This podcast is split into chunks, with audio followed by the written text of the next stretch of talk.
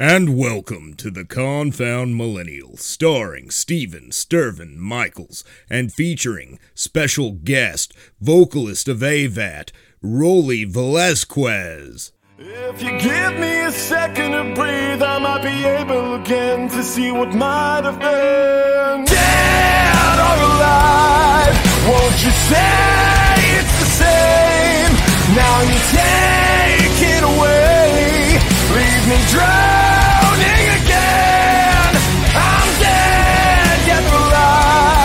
Don't you say it's the same, now you take it away. Hey, Rolly, what's up? Yeah, how's it going, Steven? Thank you for having me on the show. Thanks for coming on, man. It looks beautiful out wherever you're at right now. It's rainy and dreary here, but... That's right, man. Sunny South Florida. Oh man, that's that sounds like a dream rains, right now. It only rains here in the afternoons. So I'm going to hit you with the hardest question I'm going to hit you with all day. You ready? Let's do it. In your words, who are you?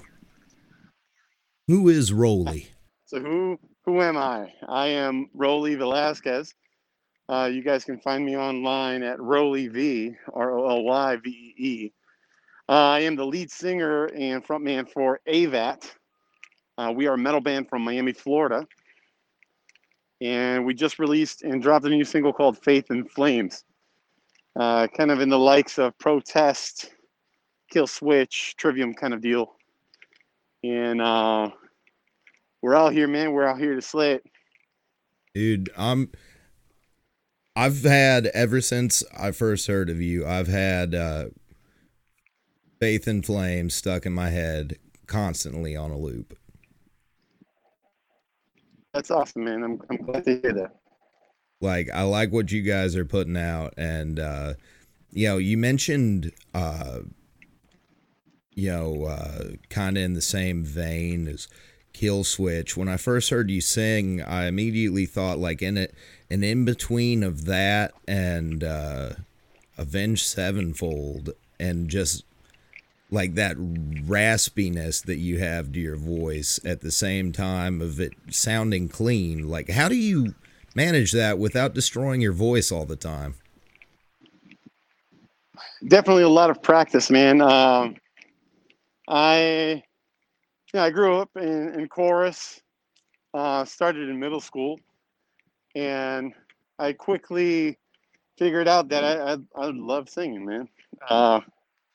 I love doing that. I got into drama and did a lot of show tunes, a lot of good friends. And hell yeah. After that, I wanted to start a band, you know. Early on, doing a couple like Linkin Park type of deals, but soon after that Screamo era, man, 04, ended up joining a band called Handgun Romance. And we knocked it out of the park, man. We were packing up clubs with 1,000 kids. And it was a fun time. I knew that I wanted to do that for the rest of my life. So I have been completely devoting myself to music since then. Well, that's great, man. It's awesome when you find something that you want to do young. So often people don't figure out what it is until, you know, they're in their late 20s, early 30s. And you feel like you've lost it at that point, but even then you can keep going. But it's great knowing, you know, being able to track out at a younger age what you want to do. Absolutely. And I mean, music hasn't always been what I wanted to do professionally, but I actually when I was starting out and thinking about what I wanted to do early on, I wanted to become an architect. Really? And that quickly, I mean, I love design in general, right? But in that creativity that you have behind that, I started to look at a lot of things like album art and websites and that kind of stuff. So I really got into graphic design. And when I started to do that, I was like, damn, man, this is really cool. And then I used that as kind of like a means to self-promote as an artist. And I started to do our own artwork for T-shirts, cover art, posters, you name it. I've done it. Websites, logos. I was the one that created the AVAT logo. Very impressive. And, thank you. Thank you. And I've been, working on that for quite some time, but there's nothing that hits it quite like music, man. And that is the goal, man. That is the goal, right? You want to do music for the rest of your life professionally. And I'm all for it, man. I am down to the challenge. I feel you, man, because it's like podcasting, you're a one-man show coming up with all this stuff. And I can't imagine doing graphic design as well as people that professionally do it. I can't imagine doing music as well as people professionally do it. And the whole end goal for me is acting one day. So I understand what it's like to have a dream and to learn some different stuff along the way that aids that. That's awesome, man. So what kind of acting do you want to do? I'd prefer film, but at this point, I just, there's nothing going on right now. So podcasting's where I get my fill for the entertainment, but,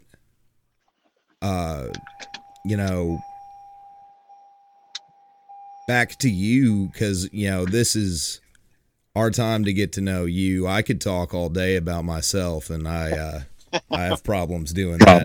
Oh, there's that beard. There we go, man. Got any beard growing tips? Because I got the mustache. I ain't got the length. I would say don't cut it. I would just say, if you absolutely are dying to do anything to it, go to a barber. They know what to do. They'll trim up the sides. Well, now they'll cut the top and you're good. But grow the rest, there's a lot of, tips and tricks and whatnot, oils and shit like that to put in your beard. But really all it is just let that fucker grow. And it will grow thick, and you got to brush that shit. You just can't not touch it. You know what I mean? Right. So wash it, take care of it. If you do that, you're not going to get any breakage and whatnot. It's just simple mechanics, I guess. Yeah. And I don't mean any offense at all by this, and I don't think there's any way you could, so I don't know why I say that. But has anybody told you you look like the manlier version of Shia LaBeouf? A manlier version of Shia LaBeouf. You look like the guy that benches Shia LaBeouf.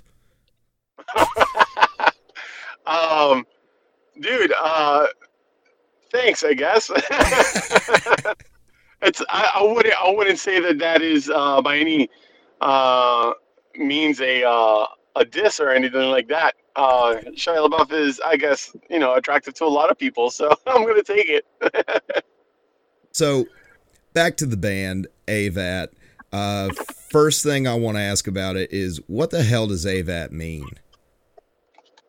So, AVAT is an acronym. We can start there. And I'm going to go to a shadier section, man. Just kind of drive away from this heat. Okay. But, I was wondering if we were talking shadier, like less sun, or are we about to do some drug deals? Like, what's going on?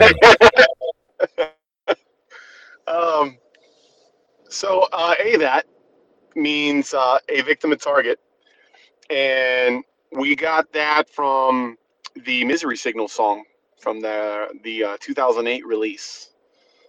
It was just something that kind of struck a chord with the earlier members of the group, and it just kind of stuck, and we thought it was a pretty badass name.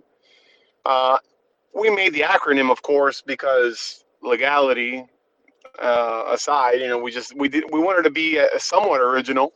So, so we said AVAT is the way to go. And it kind of it sounds pretty cool. Like, I've always made the joke, like, I don't know, a vat of poison, you know, something like that, you know.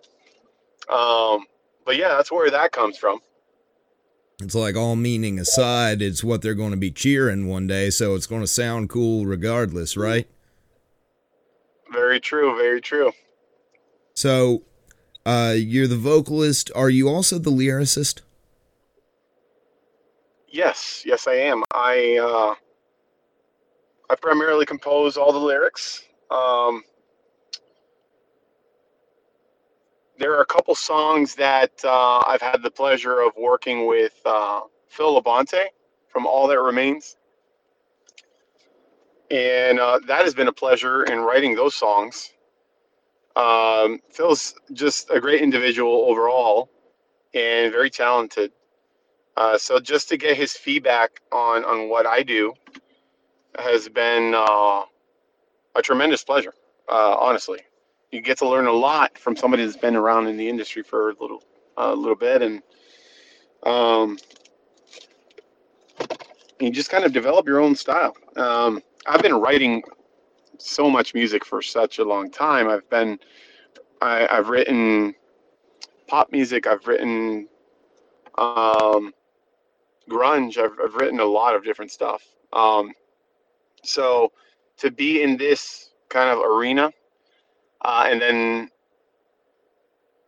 I want to say it's thematically different than writing for pop songs and pop music in general. I find that there's a lot more responsibility in what you say. And so now I've gotten into the habit of whatever I'm writing, because I tend to write metaphorically at first when I'm just jotting ideas down. Because for me, it's more natural to get the melody and just fit words to it. And then I'll think about what I really wanted to say. So I'll get basically my rough draft in, and sometimes, you know, there's a natural flow of things, and just things end up sticking around. Like, a lot of my choruses are untouched. So that's pretty cool. But the verses, definitely, I think that there needs to be a lot more substance when I write. Right. And I like that. I like somebody that puts a lot of thought into it. And it's wild that you, you know, like, as my experience writing lyrics, you know, I can only write sad boy shit. You know, it's wild that you can write pop to metal to grunge and differentiate all those, because they're different voices as a writer. Yes. Yeah. I mean, it, I guess it would stem from my background. I mean, I was born in New Orleans. I have Cuban parents, and I have been thrown in every melting pot that you can imagine. I mean, at the age of 9, I moved into Miami. So there was a cultural shift there. And then Miami at the time was really big on, like, rap and stuff like that, and the trip hop and that kind of era. And the, you know, the Roxanne, that kind of stuff. And that was a pretty cool time to be around. And then rock-wise, you also had the grunge era and all that kind of stuff. And rock here was huge. We used to have a radio station called 94.9 Zeta, and that was what I listened to when I was growing up. Now it's a lot different. Like, we have, I think it's a Big 105.9 is what it is. It used to be called Big 106.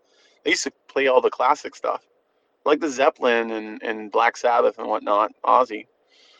But, now they're playing a lot of the more modern stuff. So, because they've had to switch formats. And so now they're kind of like mixing the two. So they'll do a lot of whatever is modern, but they also do a lot of the 90s, and they'll consider that the now classics. It's just kind of funny seeing that now. Here we are 30 years after the fact, and it's fun to see that. It's crazy. You know, people, you know, I'm on TikTok just watching random stuff, and I'll see people post something with like, you know, a Tamagotchi from the 90s or something, and the hashtag retro be on there. I'm like, retro? That was my childhood. My childhood's retro now? Shit, man. You're telling me.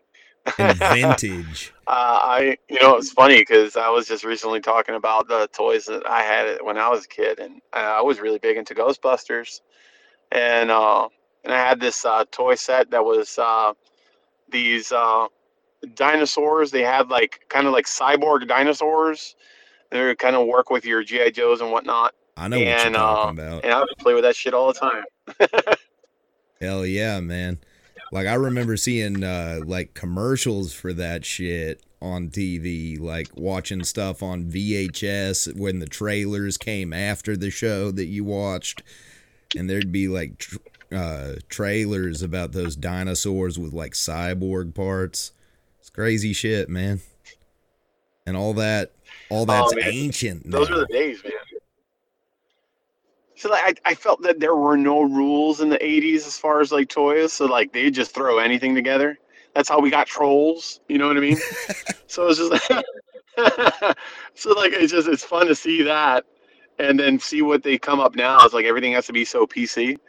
But then you also have, like, the weird stuff. Like, they have, like, man, my kids have these dolls, Poopsies or whatnot. And that, I find that to be the most hilarious thing. I'm just like, this feels like what it would have been in the 80s. It's just coming out now. It's just getting weirder and weirder as we grow into this culture. Yeah, it's a strange thing, man. Like, you mentioned Ghostbusters a second ago, and, like, everything is coming full circle now, too. Everything's coming back around. You mentioned Trolls, like... my cousin's kid is all into these, this troll TV show and movie and, based on that. And, you know, I think the worst part of COVID, other than COVID itself, like the worst part of like all of the things that got delayed and put off was, man, I was wanting that Ghostbusters movie to come out. Oh man. That just, I like the writing team behind it too. That was phenomenal just to have that kind of like cast in the writing squad. So that was fun to even see that, and to hear that it was postponed definitely tugs at the heartstrings. But I'm sure that they're going to come out with it sooner than later. Eventually, I mean, there's a lot of hurt in that industry right now. They don't have like their regular revenue stream. So what they're used to getting, and I think everybody in that industry is going to feel it really hard, because you have to think of it this way. Like, they are so used to spending X amount of dollars, and I'm going to get very technical here, but they get so used to spending X amount of dollars so that they can kind of like, you know, have something to write off. So when you suddenly can't spend that kind of money because you're not fucking pulling that kind of, you know, money in, then you get in trouble, you know.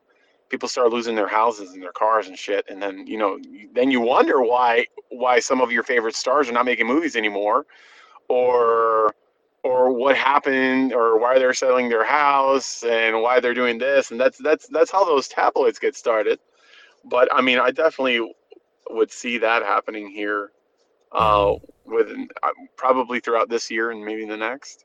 And I hadn't even thought of that. I just, you know, I'm from Georgia, so I know a lot of people that are in the extra acting community in Atlanta, and I just know how much they've been hurting, because I know people down there that they just, that's how they lived, was they just day by day, every day they sent in applications for being an extra in TV show, never knowing what they would do the next day, but somehow filling up like 6 days of work with it, to not filming anything in a year. Yeah, man, I can't imagine what that's like. And I am so grateful to even have a job right now. Like, I'm forever grateful. Yeah. So I can't imagine what folks like that are doing, just to stay afloat. You know what I mean? It was weird moving from Georgia to Kentucky, because Georgia, they act like it never happened. Besides Atlanta, the rest of Georgia, you couldn't tell that a pandemic had happened. There's no mask mandates, no shutdowns, nothing. When I moved up here, I'm still looking for a job. Like, nobody's hiring. It's all weird up here. But, you know, how has it affected the band? Were y'all any plans on touring or anything like that before it happened, or? Yeah, man, we were getting ready for a big push in 2020. We were so ready. We had tons of material lined up, and we had release after release scheduled, and suddenly shutdown happens, possibility of tours is taken away, and you have to shift your game. It really is sink or swim. And, you know, I think there have been those in the community like Matt Heafy, Trivium, that have been building their following for quite some time on, you know, other platforms like Twitch. And they are able to capitalize on such ventures and kind of push their band into the stratosphere online. Some other bands were caught with their tails between their legs and had to formulate something out of their ass. You know, just that's the same boat that we were in. And we're like, okay, so what are we going to choose to do? Are we just going to sit around and mope that we can't tour? Fuck no. You know, we're going to get back in the studio. We're going to write more music. We're going to figure this shit out. We're going to plan other stuff. We have been planning for quite a while. We're going to do an online virtual show. Hell so yeah. That's coming up here in the next few months, and that's going to be really exciting. Our label's in full support of that, and we've been able to build out a place for that purpose. So that is kind of what we've been dedicating and devoting ourselves to, is just building that. You know, it doesn't happen overnight. And it's for me, like, social media is like really tough, because I kind of feel like I want to give a certain element to our fans, and then I want to give them some content about certain things, but then I kind of second guess myself, and then I look at people like, you know, Ivan Moody from Five Finger Death Punch just fucking going live all the time, you know, and I'm just like, fuck, man, why can't I do some shit like that? And so I'll think about these things quite a while, and I'm like trying to devise my own strategy for posting and what kind of content I want to post. So that's really what I've been dedicating myself to, is just kind of like building or branding myself, I would say, and how I'm going to be showing our fans what it is to be a member of AVAT, what it is to be a fan of the music, and what we offer as musicians. And that can be such a tough thing. I've seen... You know, you were talking about that, and I thought of two TikTokers off the top of my head that I follow. One guy, Taylor Barber from A Band Left to Suffer. He has just gone off. He'll just do like 5 videos of him doing random screams a day and tell people to stitch it, whether they can scream or not. And he's built a following off of that. And then another guy, can't remember his name right now, but his handle is @mypoppunk dad. He started out trying to promote his music, and then he made a post saying, like, all you people talking about not having dad, you know what? I'm your dad now. I'm proud of you. And next thing you know, he's having to put all these videos out like, hey, go check out my music, but while you're there, remember, I'm proud of you kids. I fucking love that. I've seen that guy, and what a what a great way to build a following, you know what I mean? And just kind of be that, I mean, for a lot of people, that might make a difference, you know? So that's really cool. But it's finding, you know, whether you have your feet down in AVAT or not, it's finding a totally different voice sometimes, switching over to social media and TikTok and Twitch. And I wish you the best of luck with that. And I hope you put out some killer content, man, because, you know, any way you can draw people into listening to AVAT, the better, because you got some good fucking music, man. Thank you. Appreciate that. But what is AVAT looked like from 2015 to now? When you all started out? Well, there was a lot of indecisiveness, I would say. We were focused on shows. We weren't sure if we wanted to get signed. We weren't sure if we wanted to do an album or singles or whatnot. So we started formulating an EP. Then we transitioned that and we wanted to do a full LP. And we had kind of like this whole concept album idea. So we really devoted ourselves to that. And we started to build this. Lo and behold, through friends of friends, we started to meet the folks at Apocalypse Records and Intercat, and we started to just show them what we were capable of, what the ideas we had, and how we wanted to build this monumental thing. And I guess it was the passion that really caught their eye. But we started to shift away from the whole LP, the whole EP, and just we started to dissect the songs. They said, you guys are way better than this. Way better than this. Don't even dramatize that this is it, because we know that you can write better. So here's what we're gonna do. We're gonna give you X, and X, and then we're gonna see how it goes. And so we started to devote ourselves to writing and rewriting songs, and we came up with some great new material. We started to realize that it took a lot more discipline because we all have day jobs. So we would wake up at the ass crack of dawn, head to work, finish work, drive home. Here in South Florida, you're at least looking at an hour to drive home. And it doesn't matter where you are. It doesn't matter. So you're looking at that hour, you get home, you're fucking tired, you want to eat, you know, you're trying to get shit together. And then you got a home to take care of, or an apartment, whatever it is.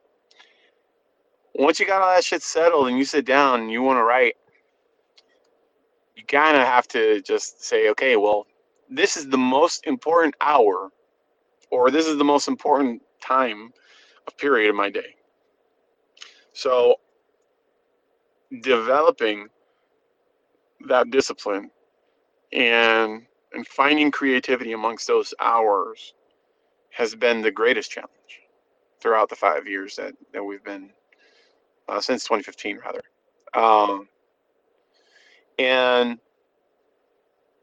you know, we've been focusing on that, and then when something doesn't stick, we kind of toss ideas back and forth. So we'll do a lot of like riffing. They'll record some riffs or maybe a bass line or whatever. They'll send it to me and I'll give them some feedback, or I'll send them a lyric, and then they'll build off of that. So that's kind of been our process and what we've been delving into. We've had some crazy ideas for shows. We've played shows with Black Tide and played shows with a few others in the community. We played out in Churchill's, legendary pub down in South Florida, and we played a lot of other venues throughout our time.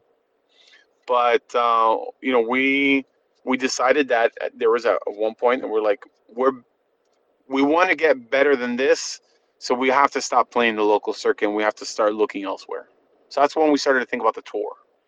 And when we started to think about the tour and the possibilities of that, you know, we discussed this with the label and we said, hey, we need support to do this and we want to do this and that. So we started to build that.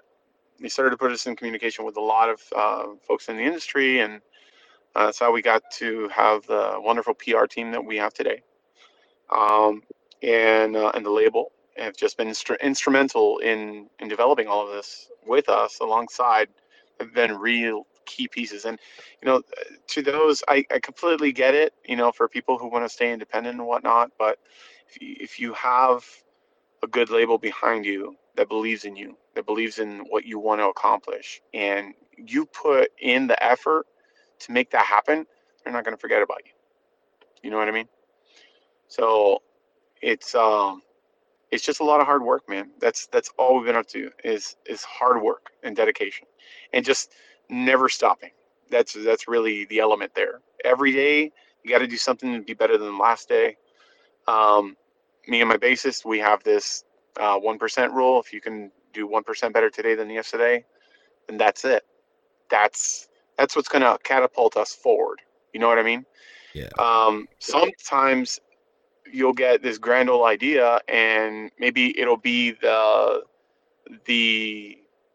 viral piece that takes you elsewhere, but you can't rely on that. There's so much more behind those viral pieces and hard work and dedication that you need to have in order to stay successful and build off of whatever virality that you get. You know what I mean? So you can rely on, maybe I'll get that hit single and then I'll be able to ride the wave. It's not like that at all. You got to keep working every day. It has to be your one thing. You know what I mean? And you should fill yourself and your life with people that are going to be supporting you in that. And that's what we've done. We've done exactly that. And the members of the band, I think, would agree with me that we're the hardest working motherfuckers around. Dude, that's all great to hear. And you mentioned, you know, that 1 hour, however much amount of time that you put toward the music is the most important part of the day. And some people will come in and argue, no, work is the most important. This is the most important. Keeping care of your house. But the thing is, you know, all of that, you do all these things living for the day, living in the moment. And then at the end of the day, you're telling me you put in this 1 hour as hard as you can, 1% better every day toward the future. That's right. And that is what's going to get you somewhere. Because a lot of people stay stuck in their mind of the day, you know, what's going on today, what's going on tomorrow even. But no, you're thinking about what's going on 5 years from now. What do I got to do today to get to where I want to be tomorrow? And that's inspirational, right, man. Thank you. You know, I try not to think about it as something that I've got to do, because it's something that I want to do. And all the other things, as important as they are, you know, your job, your home, your car payments, whatever that is, that's still going to be there. At the end of the day, if you want it, that's still going to be there. So it's important not to stay stuck in traditions, in routine, and not just that, but I mean, the feedback that I get between my bassist and I, and then the rest of the guys, we're all just feeding off one another and just like pushing each other. Hey man, don't forget this. We got to do this. We got to do that. And it pushes everyone to follow suit and kind of build that, you know.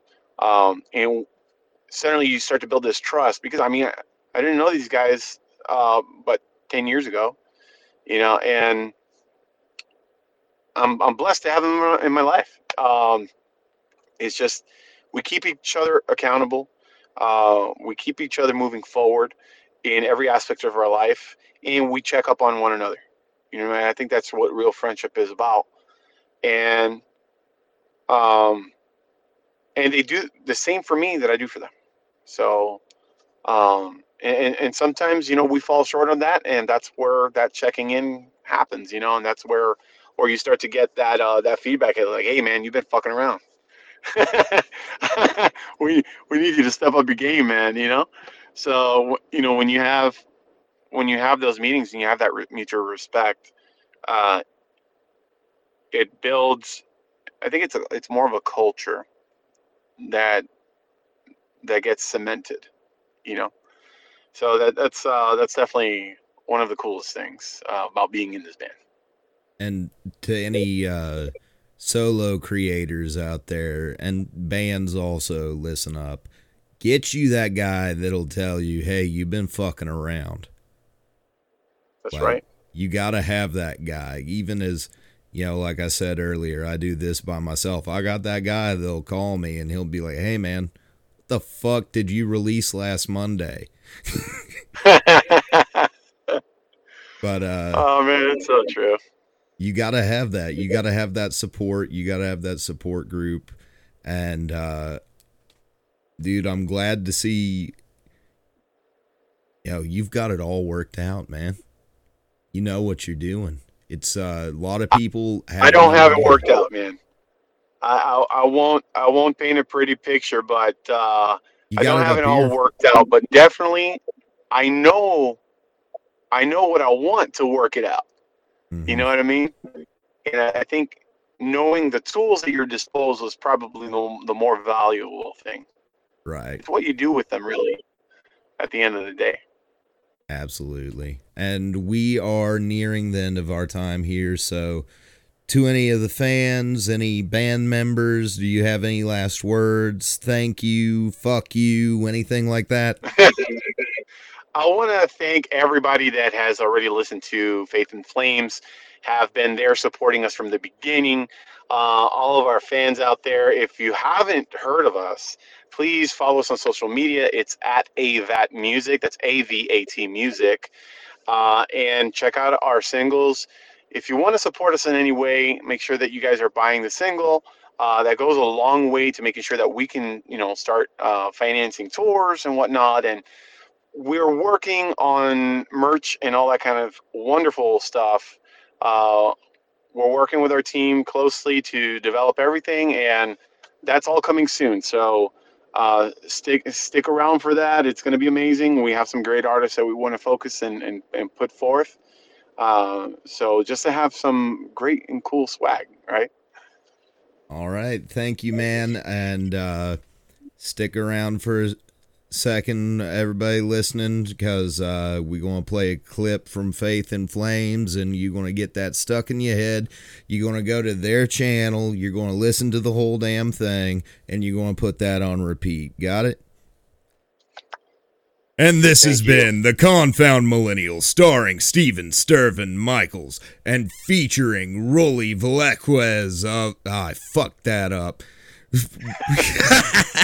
Rolly of AVAT. I know not to play with flames. She thinks this is all again.